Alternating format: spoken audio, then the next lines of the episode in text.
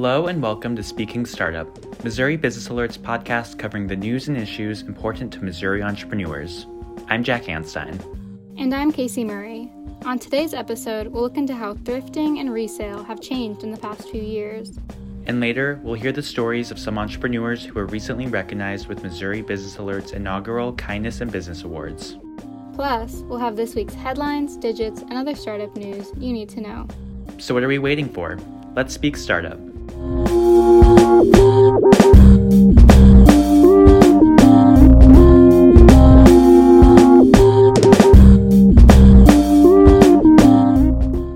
Casey, have you watched any new TV shows lately? No, I really haven't. I've been mostly rewatching old ones. I saw on TV recently there was a season of The Amazing Race that filmed before COVID, and it was really jarring to me to see people traveling and in big crowds. Oh my gosh, I know watching people now just not wearing masks and not social distancing in huge crowds like that makes me so nervous. I know, but it also kind of makes me jealous and miss traveling, so I'm excited to be able to get out there again. Definitely. I can't wait to get out of Missouri and finally get to go exploring again. Yeah, I did a study abroad trip in Italy, and I'm so happy I did it in 2019, so I was able to get it in. Yeah, I was actually in Brussels, Belgium on my study abroad when COVID hit, and I ended up getting sent home. That's so scary. How long were you there before you got sent home? Luckily, we ended up getting sent like fairly early, like to Belgium, so I got a full two months there, so it could have been worse, but yeah, it was pretty sad. Well, I'm glad you still had a good experience, it sounds like. But why don't we get to today's headlines? A firm based in St. Louis called Balto has raised $10 million in funding and expects to more than double its current staff. The company has developed software that helps coaches at call centers train their employees. The funding will allow the company to add an AI software that would provide instant feedback to employees and their supervisors. Currently, there are 45 people working at Balto, but the startup plans to have more than 100 by next year. Silicon Valley venture capital firm Sierra Ventures led the $10 million funding round, but Balto has previously raised funds from Cultivation Capital of St. Louis and a $50,000 ARCH grant. One Kansas City startup called Far UV Technologies has just signed a patent and technology license with Boeing to create an ultraviolet wand to sanitize airplanes. Far UV Technologies, led by entrepreneur PJ Piper, was founded in 2016 and develops products on the UV light spectrum. Previously, the startup has inked contracts with NASA and the U.S. Air Force, but the pandemic has created more demand for UV light products, and the company has been getting business from a wide variety of industries that don't typically have a need for the technology. Kansas City startup PMI Rate Pro took home the biggest prize at the Pure Pitch Rally, a pitch contest focused on technology startups in the city with $24,000 and tickets to three additional Pure Pitch Rally boot camps. PMI Rate Pro, which provides quotes for private mortgage insurance, was started by Nomi Smith only seven months ago. The company has already integrated with the nation's six private mortgage insurance providers. A new startup competition in New York called Milk Launch has announced its winners, and it includes a startup from St. Louis. The competition is designed to foster innovation in the dairy industry Fulfill Food and Beverages is a company that makes wellness drinks, some of which infuse milk with vitamins and other healthy ingredients. The company has won $15,000 worth of support for its new product and will be enrolled in a customized mentorship program for their participation. We'll be back with more Speaking Startup after this message. Looking to grow your business through digital marketing but don't know where to start? Join us virtually on Thursday, October 29th from 7 to 8:30 p.m. for the free Digital Media Jumpstart hosted by the Columbia Entrepreneurship Alliance. You'll hear from experts in affiliate marketing, earned media, content marketing, social media, and more with tips and tricks for every marketing budget. Be sure to register at startmo.biz for this event on October 29th. That's startmo.biz. Hope to see you there. And we're back. Jack, would you consider yourself an experienced thrifter? Yes, I love to find a good piece of clothing for cheap. Me too, and so do a lot of our fellow Gen Zers. Interesting. Is thrifting part of some kind of trend? It is. Thrift shopping and resale have grown significantly over the last few years, and a lot of that is because of growing awareness in younger generations over the damage the fashion industry can do to the environment. Yeah, I know I've heard that people are trying to get away from using brands that have bad environmental records. Do you know where they're shopping instead? Well, lots of people are definitely looking to thrift chains like Goodwill, but the movement has also sparked a fair amount of entrepreneurship. For my story this week, I talked to the founders of a clothing brand called Yvonne and Mitchell, based in Kansas City, about how they started their resale and upcycled clothing store, along with the changing trends taking place in the fashion industry we both love fashion, so we found that we were getting complimented a lot on what we wore. And we tried to tell them that you can just go to the thrift store and find really cool stuff for really cheap. But a lot of people we found just didn't really have the patience to search through thrift stores, didn't have the time, didn't want to. Uh, so we saw an opportunity there. That's Kaylin Willis, who co founded vintage and upcycled clothing store Yvonne and Mitchell with her partner, Jared Armstrong, in 2017, talking about how the couple got their store started didn't just want it to be a store where we sold stuff. We wanted it to be like a whole production, sort of like a magazine almost, I guess you could say, mm-hmm. um, because we felt like the story we were telling and how we presented the items was going to be what sold them and got people interested. And we figured that Instagram was like the perfect place for that. The pair was at the front end of a now rapidly growing industry resale fashion, specifically, resale and high fashion. The industry for thrifted and upcycled clothing has been growing quickly in general and is expected to be a $64 billion industry in the next five years.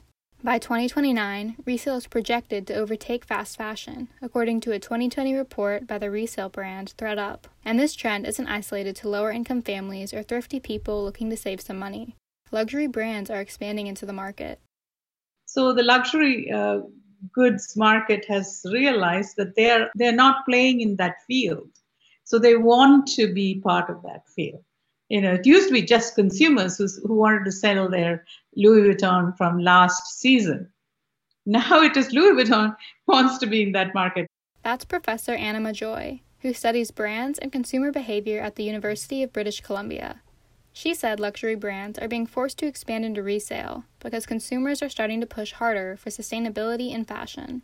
Because they're all talking about sustainability. Now the buzzword is sustainability and everybody knows that if they don't you know use that term or try to do something about it they're going to lose a whole segment of their market right? And that many many companies are targeting younger people for whom sustainability is a very important factor. Sustainability is a major force pushing the expansion of resale clothing and that lies at the heart of many new businesses that focus on upcycling Willis and Armstrong both said that sustainability is a focus for their work. We definitely don't want to take part in fast fashion trends. We never have. We just see what fast fashion is doing to the world. I'm sure we're all seeing the pictures that are cycling around of huge dumps of clothes, and we just do not want to take part in that. Fast fashion is characterized by cheap clothing with fast, low quality production and research over its negative impact on the environment has been growing, according to Joy.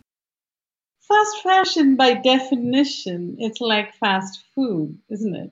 Fast food is bad for us. We are now more and more aware through the through every media, you know, and particularly social media, about the importance of uh, the the impact of fashion on the environment the carbon emissions, the landfills, particularly, and a lot of things just simply don't disintegrate. According to the ThredUp report, if everyone bought one item of used clothing instead of buying something from a fast fashion brand like H&M or Zara, it would save the earth 25 billion gallons of water and reduce 449 million pounds of trash. Part of the reason the fast fashion industry generates so much trash and pollution is because, according to Joy, the clothes are made to fall apart. Fast fashion, by definition, is something that comes on the market every, you know, six weeks or so. So you can imagine the fashion companies they are scrambling to get things you know that would attract people's attention so they look good but it is made out of very cheap material i've had things that fell apart on me on, on the second wash because it's poorly done and the materials are very poor quality and not all clothes will even make it to a second wear. It's estimated that single use outfits were responsible for 208 million pounds of waste in 2019. The low quality nature of these clothes is another reason why resale is growing. Willis and Armstrong say that the clothes they find in thrift stores are better quality than ones produced today. The quality is usually a lot better for the thrifted stuff that we find, just because if it's lasted that long and it's vintage and it still looks good, that means you know it's going to last even longer. I think the sustainability and the uniqueness and having something that stands out um, that's different from what people are wearing today.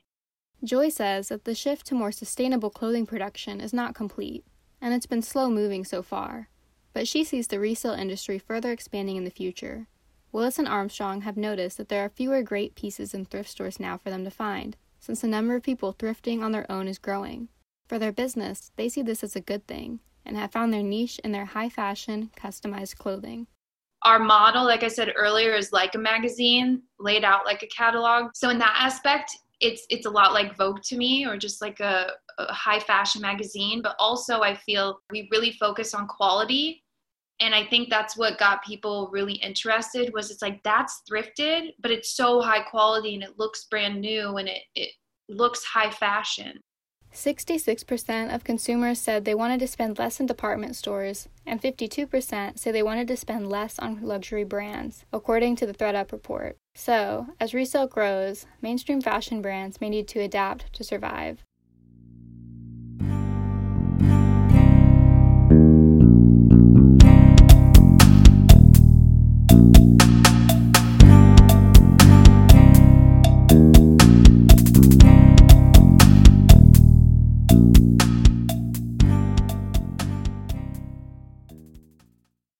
Now joined by Missouri Business Alert reporter Sarah E. Vega, who is involved with the reporting and producing of our first ever Kindness in Business Awards. Sarah E., can you tell us about the Kindness in Business Awards? Yeah, of course. So, Missouri Business Alert partnered with Children's Grove, which is a local nonprofit organization that promotes children's mental, emotional, and physical health, to create the Kindness in Business Awards. This is the first year of the awards, and they recognize businesses in Boone County that have shown kindness to the local community during the COVID 19 pandemic. This pandemic has impacted millions of Americans in many different ways. What's the goal of recognizing local businesses? Well, we have seen how businesses have dramatically been impacted by the pandemic here and across the U.S., but this is a way to honor local businesses or nonprofit organizations who, despite facing their own set of challenges, still found a way to give back, and that's something considerably valuable to our community. What are the categories of the awards? So, there were three award categories for businesses and organizations that showed or promoted kindness towards one, the community, two, towards youth, or three, towards their own employees. People from across the community were invited to nominate businesses and organizations, and more than 75 were nominated. Then there were four honorees selected for each category, meaning a total of 12 businesses and organizations were recognized for their kindness. 12 businesses honored in Boone County. That's great. Who are the awardees? So there was a wide range of businesses and nonprofit organizations that were honored for their kindness, like restaurants and mental health focused businesses to youth organizations and even more. I and two other reporters from MBA got the chance to speak to the awardees to learn more about what prompted them to continue giving back during this difficult time. They all had unique and compelling stories, but since this is a speaking startup, how about I focus on the startups and the entrepreneurs? Great idea. Who are some of the entrepreneurs you met, and how have they been showing kindness while navigating the pandemic? One business that I think has recently gotten a lot of recognition, especially from Columbia's community, is Broadway Diner, which is a local restaurant that serves breakfast and lunch. We spoke to David Johnson, the owner of Broadway Diner, about the KIND program, which stands for Kids in Need Diner. He started the program at the beginning of the pandemic this year with the concern that some kids wouldn't be receiving breakfast or lunch meals after in person classes were canceled. His motivation to start this program came from his own faith and how it compels him to take care of people. I try to live my, my faith every day, and I just had an overwhelming conviction to, to do that. We're certainly not making money doing this. We're getting a lot of attention and, and spreading goodwill. But I think when COVID hit, all norms of, of the business world changed. And we're we're just uh, trying to do our part to make sure everybody, and I mean everybody, everybody can get through this pan- pandemic together. And it's pretty amazing to see how currently he is still operating this program, even when there's usually only one person working a shift a day. On most days, he gives about 30 meals to kids. Okay, so what other Columbia entrepreneurs did you talk to? Well, we spoke to Equipment Share, which is a local startup that runs a marketplace for construction equipment. The concept is comparable to the way Airbnb operates, only instead of renting out homes, they rent out construction equipment, hence the name Equipment Share. And Equipment Share also began something similar with giving meals to the community. Is that correct? Yeah, Craig Hindling, who is a chef at Equipment Share, partnered with his coworker Matt Bade to start a similar program called No Child Hungry, which also came out of this concern for kids missing out on meals due to in person school being canceled. Through this program and with the support of leadership at Equipment Share in helping raising funds, they were able to provide up to 2,500 meals in the program's first week. So the ownership here is very different than other places. Um, it's kind of an open door policy. Um, you have an idea, they want to hear it. Um, they want to see what you can do with that idea. Um, Matt and I had an idea, and through the goodness of their heart, they let us do way more than we ever thought we were possible of doing. It then grew from single bagged lunches to bags of food, including fresh produce, from a small garden they have behind the company's building. As of right now, they have donated about 45,000 meals since they started. So, two businesses have been recognized for giving back to the community through food. Anyone to add to that list? Well, actually, there is one more. The Dive Bar is a restaurant and bar on the business loop that was recognized for kindness towards the community. Awesome. Tell me more about that. So, Karen Jotz, the owner of Dive Bar, was able to give back to her community by also giving away meals, only this time prioritizing essential workers. She also transformed the interior of her restaurant into a store that allowed for more opportunities for people in the community to get food and household essentials that people need during a pandemic. But a big part of her philosophy to kindness is to make everyone feel welcomed. What equates to kindness is when you walk in here, you feel welcome. You know, even the grumpiest people that we have, it's like our job is to make them smile when they leave you know, whether they're coming in and having iced tea or orange juice and an omelet, or they're having dinner, or they're actually drinking cocktails, you know. Um, you know, your job is to make them feel happy. And it's that's what we do. So we've seen how some businesses have been kind to kids and to the community. What about kindness to employees? Were there any entrepreneurs recognized for that? Influence & Co. was one of the businesses that was awarded in the Kindness Towards Employees category. We spoke to Kelsey Raymond, the owner and president of Influence & Co., which is a content marketing company. The way she has shown kindness towards her employees is through flexibility and empathy. How did the company show that throughout the pandemic? Well, Influence & Co.'s office has been closed since the pandemic started here in March, and it's going to stay closed until the end of this year in order to protect the safety of her employees. Raymond also talked a lot about being understanding of her employees' home situation and how it's important to be flexible and accommodating to her employees, who not only have to deal with this pandemic, but also have other priorities to tend to. We talked a lot internally about giving each other grace, about being flexible, about if somebody's kid runs into the middle of a meeting, it's fine. If someone needs to, you know, cut work a few hours short or not work for a couple hours during the day, that's okay. One of our core values as a business is to treat others with trust and respect.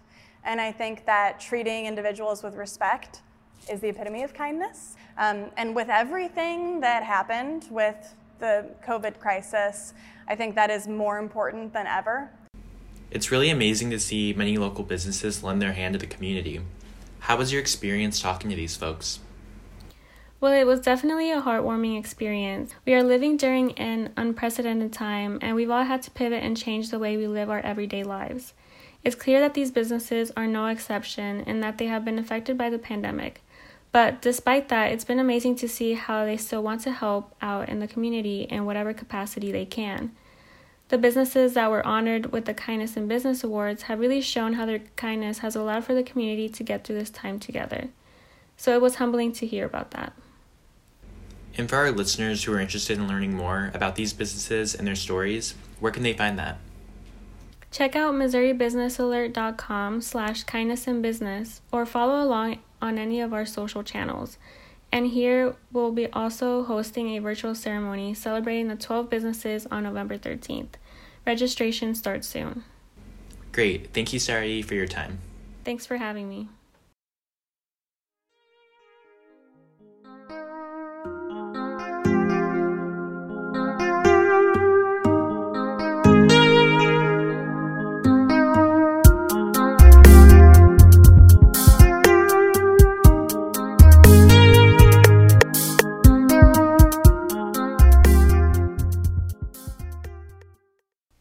Get to the digits of the week.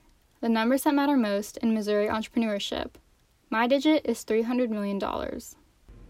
Why'd you pick $300 million? The Missouri University of Science and Technology in Rolla, or Missouri S&T, has received a $300 million donation that will help support a new school of innovation and entrepreneurship. Missouri S&T said it's the largest single donation to any university in the state's history. The money will also establish the Kummer Institute for Student Success, Research, and Economic Development, which aims to create innovation in the science, technology, and engineering fields. The gift comes from Fred Kummer and his wife, June. Fred Kummer is a Missouri S&T graduate and the founder of HBE Corporation, a St. Louis company specializing in design and construction for healthcare facilities. Well, my digit is $13.5 million. $13.5 million? Why is that? The Economic Center in Johnson County, or ECJC, will distribute $13.5 million to entrepreneurs in Johnson County, which is located in the Kansas City area. The money will be provided to businesses in the form of one time $10,000 grants. Funding comes from the CARES Act, the big COVID 19 relief legislation. ECJC is an economic development organization focused on helping entrepreneurs grow and scale their businesses. And that just about concludes this week's episode. We just need our closing thought. Here's Kaylin Williams with Yvonne and Mitchell talking about how operating her business over Instagram became an asset during the pandemic. I, I would say the one thing that didn't change for us that I was proud of was just the fact that we thought ahead on making our entire business model just like digital online. You see all these businesses kind of struggling honestly to go online and interact with like social media and stuff and we have that down that's all for this week's episode. This has been Speaking Startup with Missouri Business Alert. This episode was produced, edited, and hosted by Casey Murray and me, Jack Anstein. Our theme music was produced by Elliot Bowman. We'll speak to you next time.